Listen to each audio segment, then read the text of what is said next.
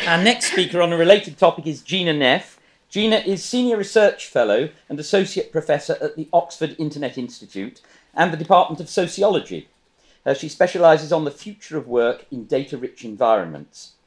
She leads a new multinational comparative research project on the effects of the adoption of AI across multiple industries. She's an award-winning author of 3 books and over 3 dozen research articles on innovation and the impact of digital transformation.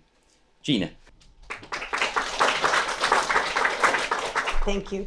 I am here to represent all of social science that Alan didn't cover and all of the work that we do at OII in 15 minutes. OII had a good representation at the last one. Oh, good. 2 sessions. I'll cut those slides out. I am a sociologist by training, and I'm here really to make a call to arms for why we should be studying AI in a particular way. And that's not to negate the my other speakers tonight who are doing fascinating and wonderful topics, or all of you who are coming together across this research community in various ways. But to make a call for something I see that's not yet part of our discussions about ethics. And that's really to talk about users' use and the social context. Now, as a sociologist, primarily of work in organizations, my view on technology has been deeply shaped by how things get used in practice. And I'll talk a little bit more about that tonight.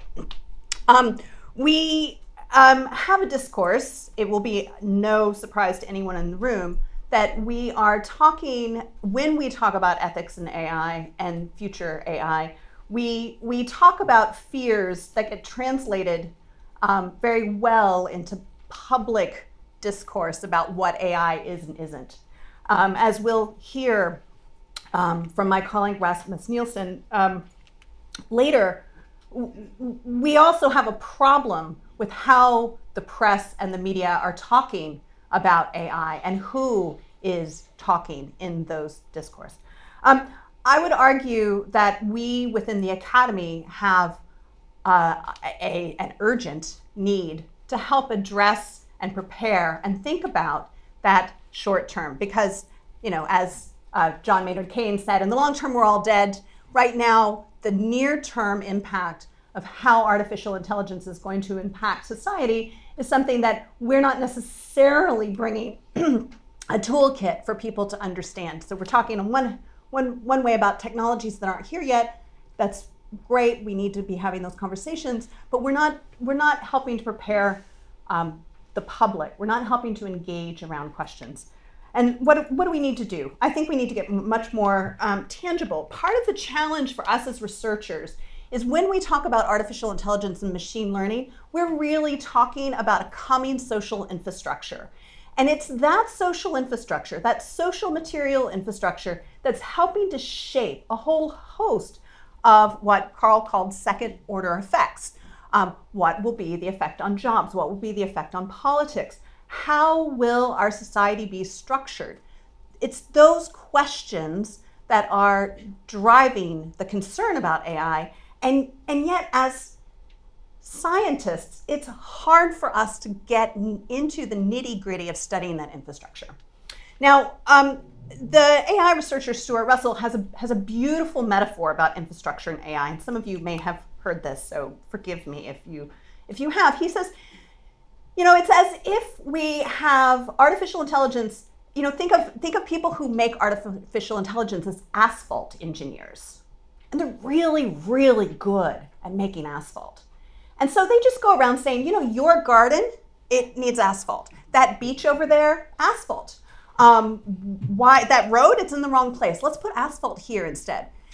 In some ways, our policy and technical conversations about expertise in machine learning and AI are being dominated by people who are very good at the engineering, but not necessarily as good. So we, as kind of a broader community, I think need to work on multidisciplinary ways that we can address and redress some of the challenges of how we're gonna have those hard and difficult questions around the normative, political, and distributive questions of how we're gonna talk about resources. But that leaves our challenge.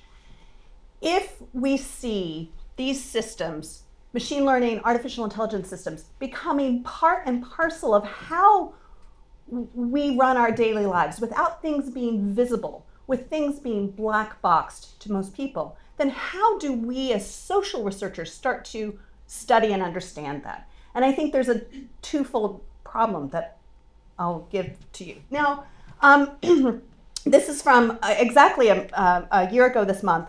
I ran a workshop, an expert workshop. It was a room not unlike this in Silicon Valley with the researcher from the University of Washington, Jevin West. Now, Jevin runs a course for those of you who are not native English speakers. His course is called Calling BS. And he actually says, as I won't tonight, what BS stands for. But it means to call out. To call is wrong, tomfoolery, or outright lies or trickery, something that someone has done. And so he has been featured in The New Yorker for this undergraduate course in teaching people how to read statistics, right? Not how to lie with statistics, but how to call BS with statistics. And so we together ran, it was a group of 40 experts in the room, some people from academia, some people from industry, some people from advocacy. And we basically said, okay, the rules of the game are this. You have to call, in the first half hour, you have to call BS on AI. Now, this is akin to what Arvind Narayanan has called, you know, the snake oil of AI. Now, we all know it. Those of us who are experts, we've seen the cases in which something is called AI and it's an Excel spreadsheet. Or something is called AI and, you know, the challenges really are that there was some political corruption going on. And so that's what this was about. It was about calling out these cases. And let me call your attention. I don't expect you can read what these were. So in 30 minutes, we got 27 different cases. Some of these cases were commonly known challenges of how biased data lead to biased outputs, and that there's some kind of gap between what we think the model is doing and what the data can actually show. For example, Jupiter Medical, IBM Watson for oncology, and a challenge where doctors thought they were looking at a real-time a diagnostic tool. The diagnostic tool was actually done on synthetic cases. Or Amazon, a famous case of creating a hiring algorithm that ends up discriminating against people who have anything in their CV that recognizes them as women. So this is a challenge that we actually now have language for. Right now in Barcelona, the Fairness, Accountability and Transparency Conference is kicking off as we speak. And this idea that biased data lead to biased outputs is something that we as researchers now we have language for. We can talk about this problem. And the problem has awareness because we've been raising this. The second kind of classification of these problems that were identified by experts was really growing pains. This is, we're in a phenomenal period of growth, as Sir Nigel pointed out, of how computing technologies and large corporations are at a particular moment leading to an expansion of use cases. And of course, the industrial applications are a little shaky, and we're in a relatively novel phase of where this industry is going. Some of that will be worked out over time, growing pains. But it's really these last three that I want to call our attention to, because of the other types of challenges, to classify these challenges, the third was really a kind of mismatched expectations, that experts or designers have one set of expectations or are more sanguine about the possibilities of particular modeling exercise. But, you know, the public, they just don't understand. Or the sales team, they just don't understand. Or, you know, the vendor knows, but the client doesn't know. That there are these differences in expectations. The fourth was really, you know, if we could only fix the perceptions of people about what AI really is, then somehow we could get into a, you know, we would solve and resolve some of these problems.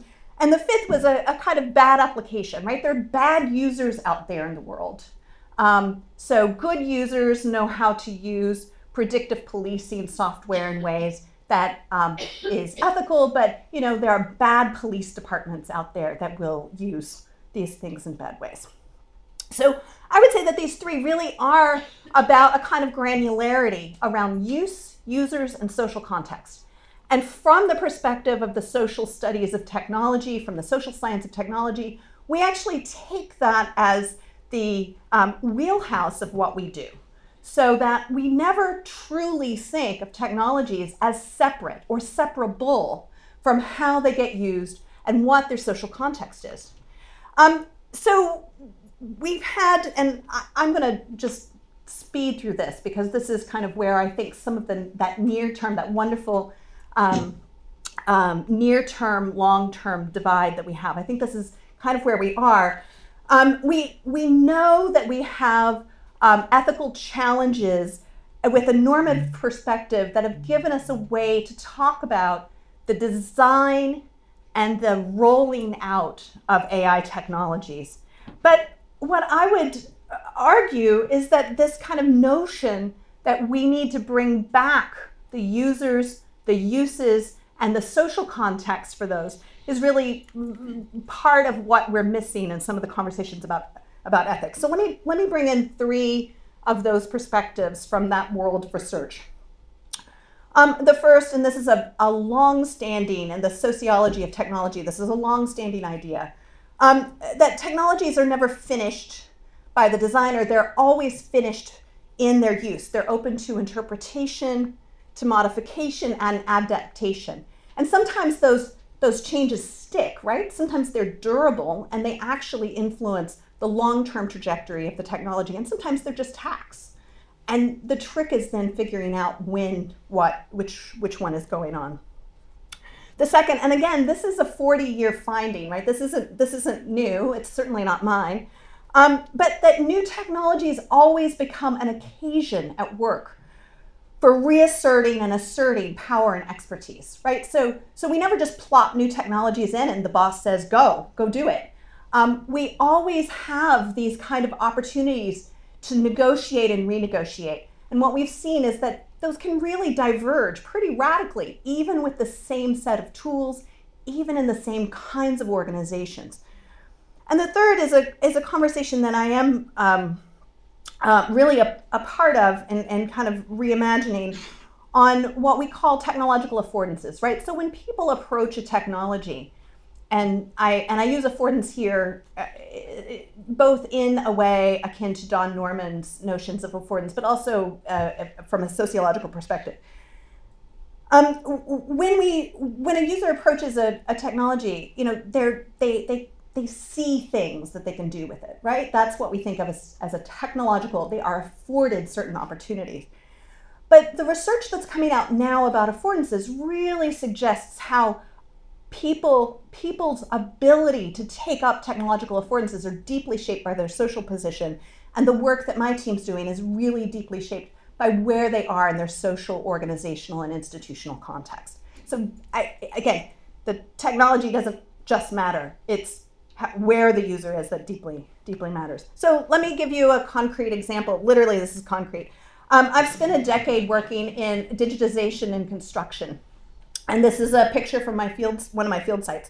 This picture is an incredible accomplishment in and of itself, that unionized workers would accept what they saw as potentially disruptive technology into the field site. Now, when we started this project, we created a computer folder, as you all do, that said BIM hype. This tool is called Building Information Modeling, or BIM. And so we had our hype folder and we put everything in there. And literally everything that everyone was being told in the trade press about the tool you're looking at was this would completely and utterly revolutionize how architects, engineers, and builders work together. Fast forward a decade, I am privileged to have spent a decade on this project. You know, we kind of show in part something that we know from sociology of technology, that the mental models and the structural elements, those rewards, norms, and cultures of organizations really fundamentally shape how the technologies work. And I don't mean theoretically, like how they work. I mean, how they actually work in practice is as much a part of those mental models as it is how people are told or forced. So the uptake of this tool was nowhere near as transformative as the industry hype said that it would be. Let me give you another, from a different point of view that doesn't take a decade. A paper that I have been talking about quite a bit, written by colleagues at Stanford and Cornell, Jake Ish et al. From CHI from last year. So what I love about this paper is it's a granular paper of lifting the algorithmic lid, lifting the black box lid off of a study to help get people's perceptions of what is going on with AI. Now, they discover what they call the replicant effect. That is, when you show people Airbnb host profiles, you can ask them in an experimental setting, who do you trust? And then when shown profiles, again, saying some of these are written by AI and some of these are written by people, they find trust collapse.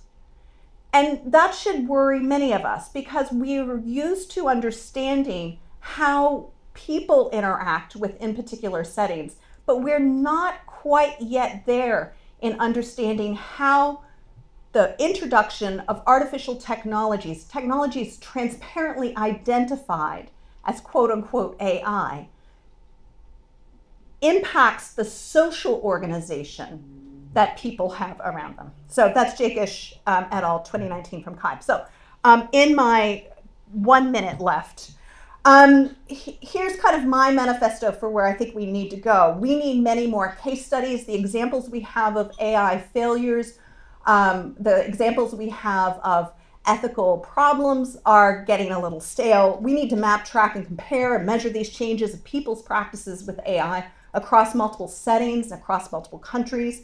We need to identify elements of social infrastructure and social structure that really serve as levers for responsible use. So in addition to the kind of ethical projects that we have going on, we need to think about what are those organizational routines that might help us get to better AI. We need to measure how people are responding to AI systems, including existing social norms, conventions, heuristics, and social organization.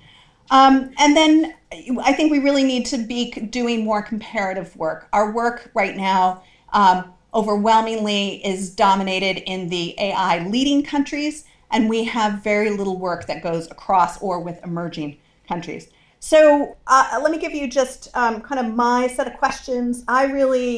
I developed this question with Jack Chu and Madeline Claire Ellish in a paper we did this autumn. What and whose goals are being achieved or promised through what structured performance, using what division of labor, under whose control, at whose expense? So you'll notice this is very much a question asking about what are the social impacts of any AI or machine learning system. And finally, my kind of guiding principles, this is for me, and I'm just speaking for me here. I really think it's critical that we need to be expanding our knowledge and ethical capacity outside of the communities of experts in science and technology. It's critical for society at this particular moment. We need to participate with the communities of engineering, data science, and AI communities, both in research spheres, but also in commercial spheres. Again, that's a little bit of a dividing line, but I think it's critical for getting problems solved. And then finally, and perhaps most urgently from my perspective is, I really think we have to be looking at AI on the ground, and we have to be looking at these questions of how AI is being used in its social context in order to actually understand what is developing and what's going on. Thank you.